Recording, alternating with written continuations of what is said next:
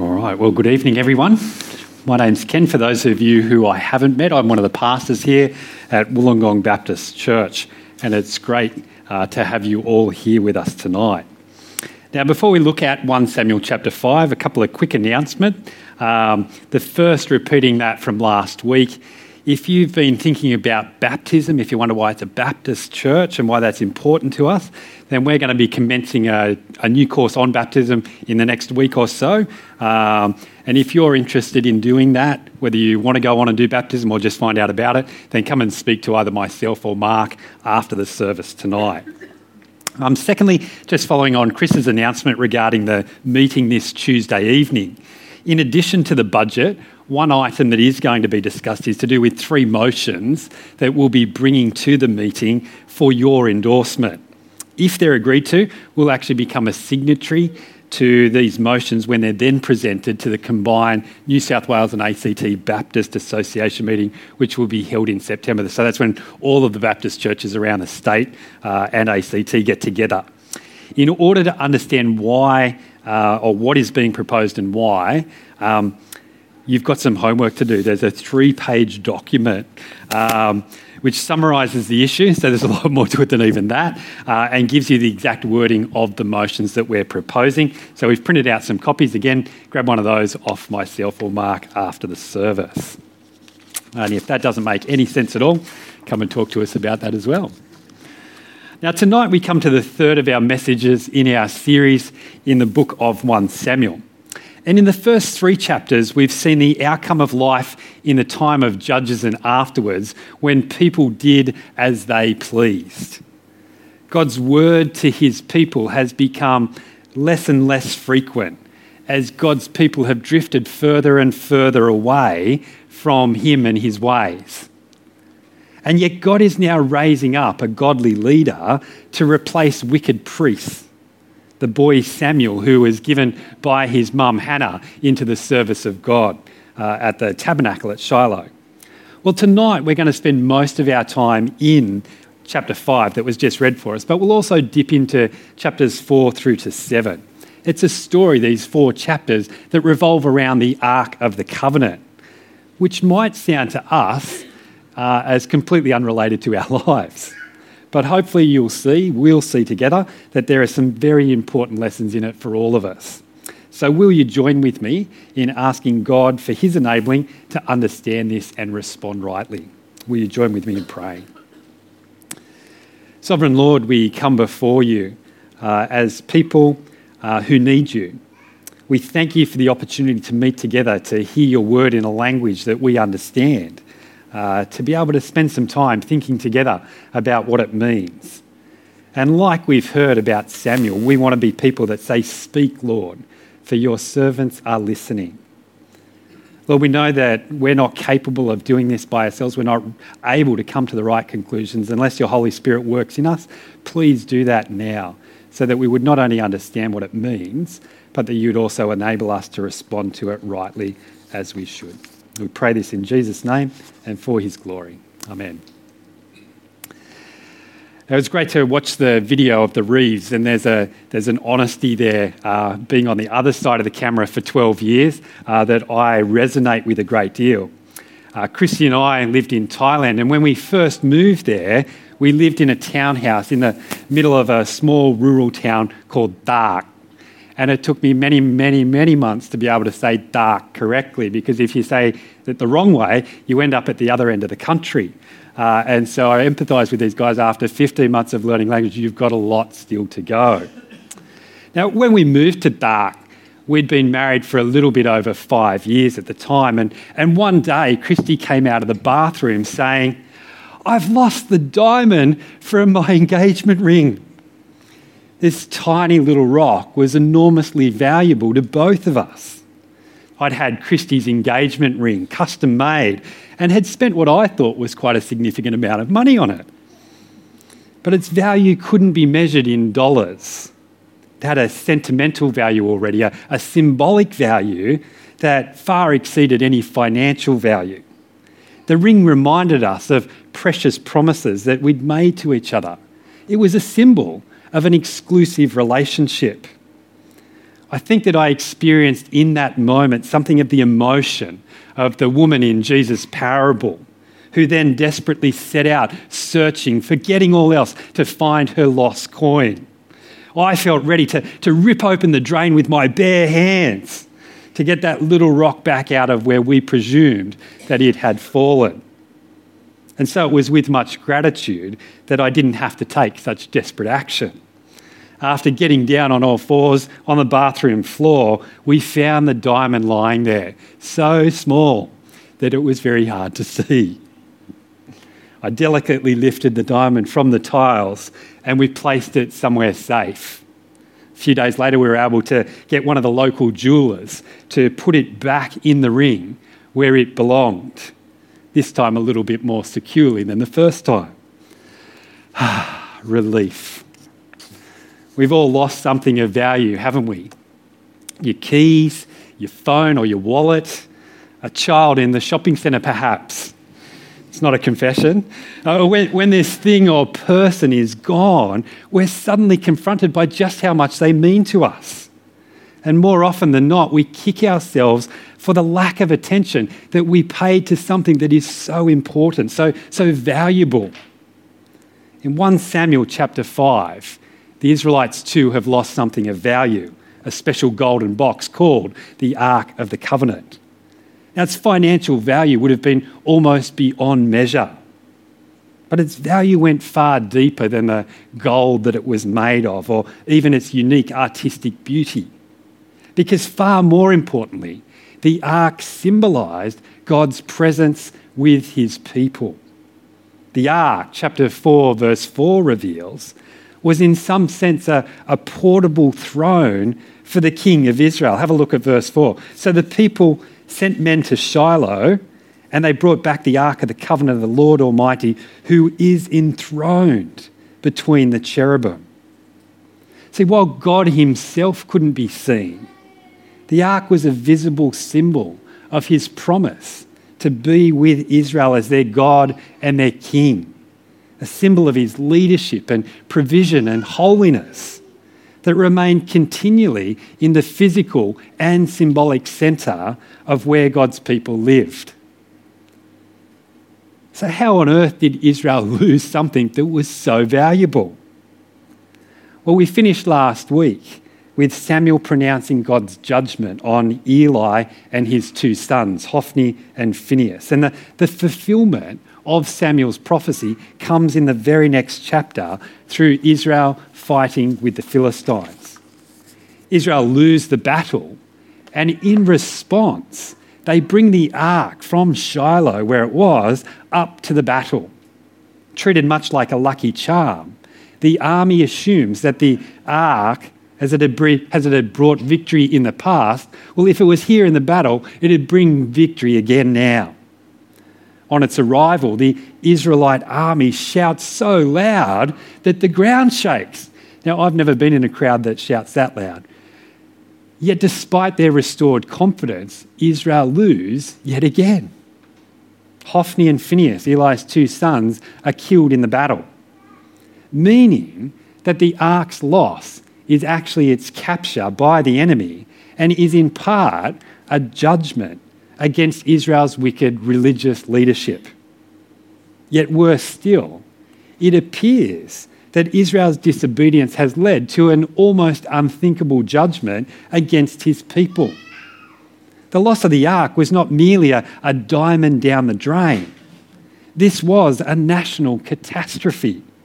God was gone, lost in enemy territory.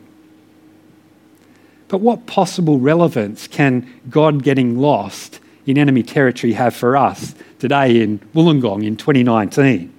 Well, I'm going to suggest that it teaches us at least four things. Firstly, that the unseen God is in control everywhere and at all times.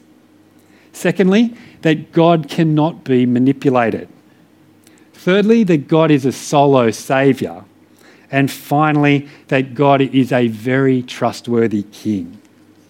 So let's have a look at these chapters together. Israel's reaction to the loss of the ark is described at the end of chapter 4. Eli falls backwards off his chair and dies. It's not in there for teachers to be able to tell their students to keep the forelegs on the. Phinehas's wife dies in childbirth, naming her son Ichabod, which means the glory of God has gone. And it's a great summary of the Israelite reaction to the loss of the ark. Unless, of course, that is your name happens to be Ichabod, and you've got to keep that name for the rest of your life. But when we look closer at the verses that were actually read for us, this is one of those rare occasions where the Old Testament doesn't remain focused on Israel. In 1 Samuel chapter 5, the author leaves the devastated Israelites. He leaves the promised land to follow the ark into Philistine territory, like following the opposition team back home to, to watch their victory celebrations. Like school kids in the playground saying, My dad's bigger than your dad. The Philistines' interpretation of the outcome of the battle is that their God is greater than Israel's God. In language designed to remind us of the Exodus, the Philistines believed that while Israel's God, the Lord, or in Hebrew, Yahweh, had been strong enough to deliver Israel from Egypt, well, Yahweh clearly couldn't deliver Israel from Dagon. Therefore, the conclusion that the Philistines come to is that Dagon must be the greatest of all the gods. The Philistines take the ark home as plunder to Ashdod, one of the five big Philistine cities of the time. And initially, they place the ark in Dagon's temple. It's a safe place to keep an incredibly valuable object. But more importantly, again, is what it symbolised like an organisational chart up on the wall for all to see who is boss. The Philistines set things up to show that Dagon is the greatest. However, as soon as they've set things up this way, immediately things start to go wrong. Verse 3 Next morning, the Philistines wake up to find that Dagon has fallen over and is bowed down on his face in front of the ark. Poor Dagon. Maybe he was tired after that big fight with Yahweh. What else could have knocked over such a, such a great God? Well, the Philistines put Dagon back in what they think is his rightful place. But next morning, verse 4, it's happened again, only this time it's even worse. Dagon is again on his face before the ark, but this time his head and his powerful arms have been broken off. This supposedly awesome god Dagon, fresh off the back of a victory over Yahweh, has suddenly developed a, a strange inability to even stand up. And with cutting humour, the author notes that in contrast to the handless god Dagon, verse 6, Yahweh's hand was heavy on the people of Ashdod and its vicinity. Now, the author could have just as easily written that God poured out his anger or that he sent his judgment. But the author wants to make sure that the contrast between these two gods is unmissable It's clearly a figure of speech. There's no physical divine arm going around visibly thumping Philistines on the head. And yet, the result of Yahweh's heavy hand was felt physically by the Philistines who were afflicted with tumours. A sudden outbreak of illness, a, a plague, spreads throughout Ashdod. And the people of Ashdod are not silly. They recognize that their medical disaster is a result of the presence of the ark of God. And so they cry out for their leaders to remove it. Get it away from us. What started out as a celebration of victory over Israel has become a decisive defeat. What started out as celebrating their win has turned into terror of the Israelite God. And in response, the Philistine leaders moved the ark to another town called Gath, which will become very important in the story. Now, it's likely that they did this because they concluded that Yahweh had some kind of secret advantage down there in Ashdod. Like tennis player Rafael Nadal is brilliant on clay. Roger Federer on grass.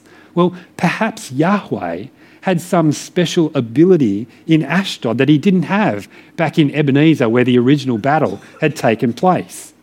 And so the Philistine leaders send the ark to Gath in the hope that Dagon would have the home ground advantage there.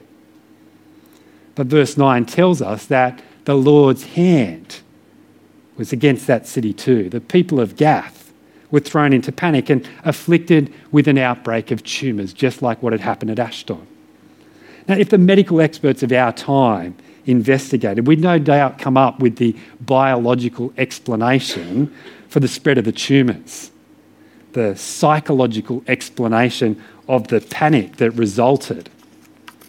But the author is far more concerned to identify who is behind what's taking place. Look again at verse 9. He, that is Yahweh, afflicted the people. He, Yahweh, the one who had apparently been defeated in battle, has been carried into enemy territory like the original Trojan horse and is now going around single handedly wiping out Israel's enemy. Which didn't make any sense to the Philistines because hadn't they won the battle? There were no Israelite warriors representing Yahweh, no priests, not even an image to show what Yahweh looked like. Just this gold covered box. How could an unseen God be systematically wiping them out?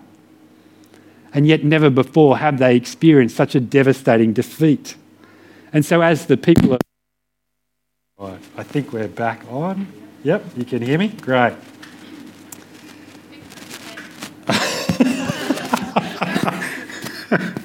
I know what I'm doing clearly, don't I?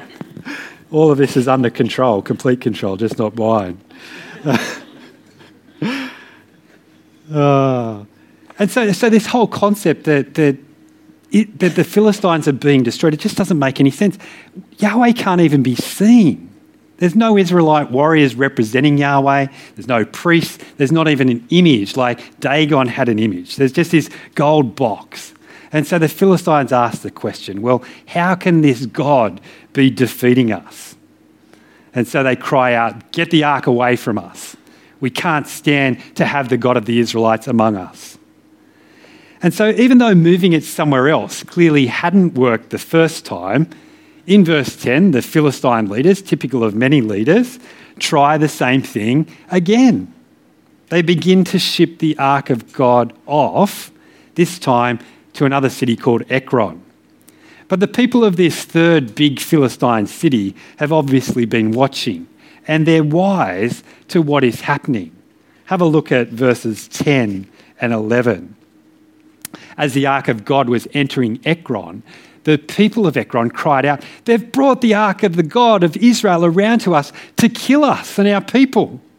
So they called together all the rulers of the Philistines and said, Send the ark of the God of Israel away. Let it go back to its own place, or it will kill us and our people. Now, even without being there, just reading this, you can almost feel the fear, can't you? This is not fear that results from Ekron being surrounded by an enormous army. This is not terror resulting from threatening messages from Israel's military leaders. No, a gold box is being carried around Philistine territory, and everywhere it goes, Philistines are dropping dead.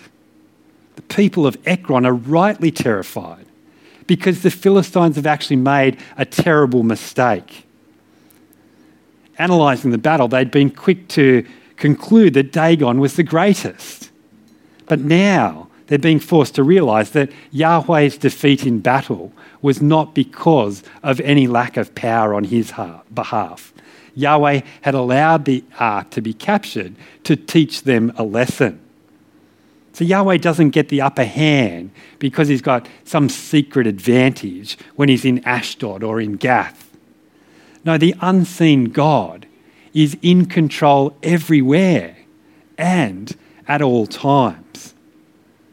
It's often called God's sovereignty.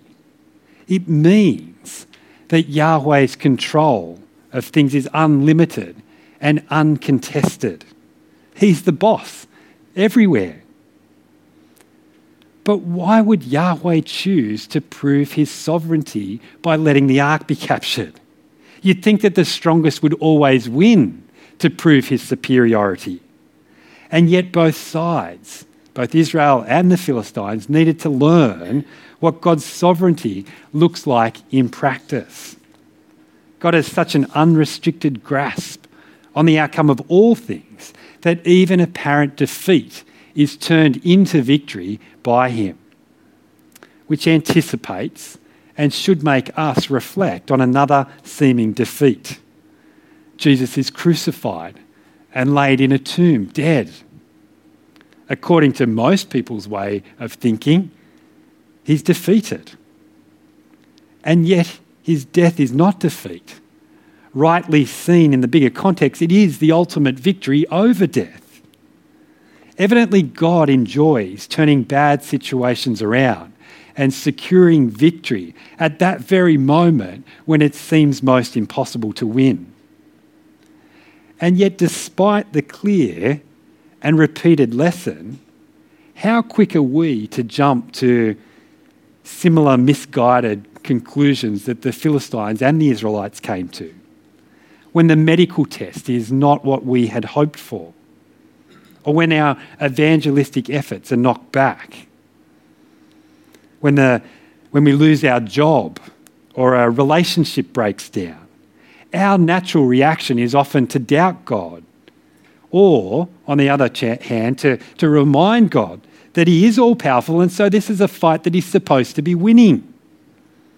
And yet, too often, our assumption of what victory looks like is far too narrowly all about us.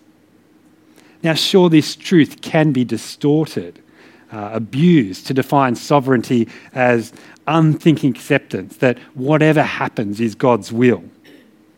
But do we truly believe that God is in control in every single situation, the good and the bad?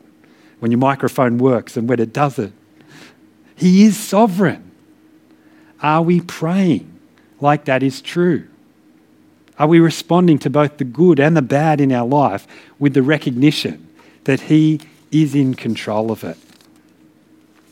Well, another aspect of God's sovereignty coming from this passage is our second point that God cannot be manipulated. While the ark's capture teaches the Philistines a lesson, I think that probably the number one reason that God allows for the ark to be captured is because Israel had misunderstood God. Israel were foolishly behaving as if the ark was their superweapon. All you had to do was carry it into battle and victory was guaranteed. Perhaps they'd even come to this conclusion by doing the very thing that they should have been doing, reflecting on God's saving of them in the past. When Joshua had conquered Jericho, the army had carried up the ark and then blown trumpets and shouted. If they repeated the outward actions, wouldn't Yahweh be forced to bring about the same kind of miraculous victory again? But that's not trust in Yahweh, not trust in a sovereign God. Israel has descended into a misguided attempt to try and manipulate God. They believe in Yahweh, they acknowledge his power, but they think that they can force Yahweh to do what they want him to do. God's people needed to learn that the sovereign God cannot be manipulated. And yet again, even with this lesson clear before our eyes, don't we sometimes slip into a manipulative or superstitious approach to God? God did miracles in the past. So surely He'll repeat them if we pray a certain way, if we finish our prayer in Jesus' name, Amen. If we anoint the sick person with oil, that's got to work.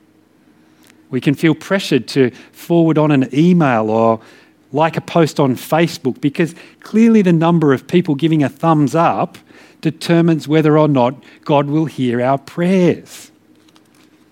That is sarcastic. We can ask for signs. We can wear a cross. We can even have a fish sticker on our car in order to ensure our safety. And yet, if we truly understand God's sovereignty, we should realize that his power displayed in the past is not designed to teach us the recipe of how we can get what we want from God. We need to be asking God what He wants from us. A very good friend of Christy and I in, in Thailand uh, is named Dick. Her name is Dick, uh, and she's incredibly unwell. We, along with many others, have prayed with Dick and for Dick's healing on many, many occasions. But I remember one time when we were in Thailand, Dick was told that she lacks faith. She is a Christian, uh, but her friend said to her, Why are you asking God to heal you? Why pray if it's your will? You should thank God that He will heal you. He's able, He's promised in His word to heal. So, to prove your confidence in Him, in His promises, well, give thanks in advance that God will completely heal you. But there's a massive problem in the logic being used there, isn't there? To pray like that presumes that we know what is best. We'll tell God what he should be doing. But who are we to tell God? That's not faith, it's arrogance, in which we, like Israel, have put ourselves in God's place. It is right and, pros- and proper to have confidence that God is able. He is. But faith will also acknowledge that we only have a limited understanding of things and that sometimes his better plan will take us in some very strange directions along paths that we don't enjoy being on. And even then, we will trust him. God's sovereignty clearly means that he's in control everywhere and at all times. It means that he cannot be manipulated. God's sovereignty also means that God is a solo saviour. If you've read on in your home groups or by yourselves into chapter 6, you'll know that chapter 5 has compressed the timing of what takes place to emphasise what causes these events. What lasts seven long months, according to chapter 6, verse 1, sounds in chapter 5 like it all happened within a week and doing so emphasizes the point. God does single handedly what Israel's entire army was unable to do together. See, God doesn't need an enormous army to fight for him. He doesn't need great military strategists or superior weapons. He defeats the enemy unaided. And at this point, we need to realize that the author is intentionally setting up what is going to happen on ha- happen later on in the book. Battles between nations, taking over other nations' land, fortifying borders as the means of obtaining security will become the standard storyline of the remainder of 1 and 2 Samuel, 1 and 2 Kings. Kings will count the number of their soldiers, assuming that the bigger the number, the greater their capa- capability to defeat the enemy. Nations will evaluate the extent of their weapons, the number of their chariots, the, the height of their walls. Security, it is assumed, is both observable and measurable. The more you have, the safer you are. And yet, the lesson Israel needed to learn is that our security depends on Yahweh alone. It's not that Yahweh is a really good player, a, a Don Bradman who plays a greater part than the others in the team to overcome the opposition. No, God is so powerful that all by himself he can demolish any opposition, even if both hands were tied behind his back. So far superior is Yahweh to all that there simply is no contest. God is capable of victory over all pretenders, all by himself. That is what it means for him to be sovereign. And yet again, how often do we fall into the same trap that Israel do? It was natural for them to be scared of a giant army or an army of giants. And it's still just as easy for us to feel overwhelmed by the things that we observe. Now, today we may not seek security in the size of our army or the height of our wall. And yet, isn't it making the same mistake to rely on the size of our savings or the detail of our plans for the future? to think that the right career or job opportunity will ensure our future security, that having a, a loving family, a certain life experience will ensure future security and happiness. See, why are we trusting in the same things that our neighbours who don't trust in God are trusting in? The capture of the ark shows that if our security rests in what can be seen, in what we have or what we do, then we too are basing our security on very shaky ground. In the complexity of our often seemingly out of control situations, God wants us to realize that He is in control and therefore we can trust Him. And again, we need to see that this is not just how God acted a, a long time ago in a land far, far away. Rather, it prepares us for how Jesus rescues us now. Jesus doesn't depend on our contribution, he, he doesn't wait for us to do our bit. He defeats the enemy alone without any assistance from us. He gives us his righteousness if we accept him as our substitute. And so to think that we can make a contribution to our rescue by our goodness, by what we know or what we do, it's again a massive misunderstanding of the way that God saves. Right living is a response to what God has already done for us. God's way in the Old Testament and the New continues to be his only way. He rescues his people single handedly. God's people need to accept his rescue that he's provided by putting unquestioning trust in him which leads into our final point and implication, I think, of the first three. Because he's sovereign, because he cannot be manipulated, and because he's a solo saviour, then God is truly a king worthy of our trust. While there's an implicit rebuke in this passage of underestimating God or misunderstanding him, there's also an incredible encouragement. How good to have a God like this fighting on our behalf. How amazing that we get to follow a God with unlimited control of all things at all times. In chapter 4, it appeared that Israel had been left leaderless. Eli, Hophni, and Phinehas all dead. Worse, they'd also been left without God. And yet, nothing could be further from the truth. Israel was not without a leader. Yahweh remained in complete control. He was still their king. In the past, as their king, he had rescued them, provided for them, instructed them how to live.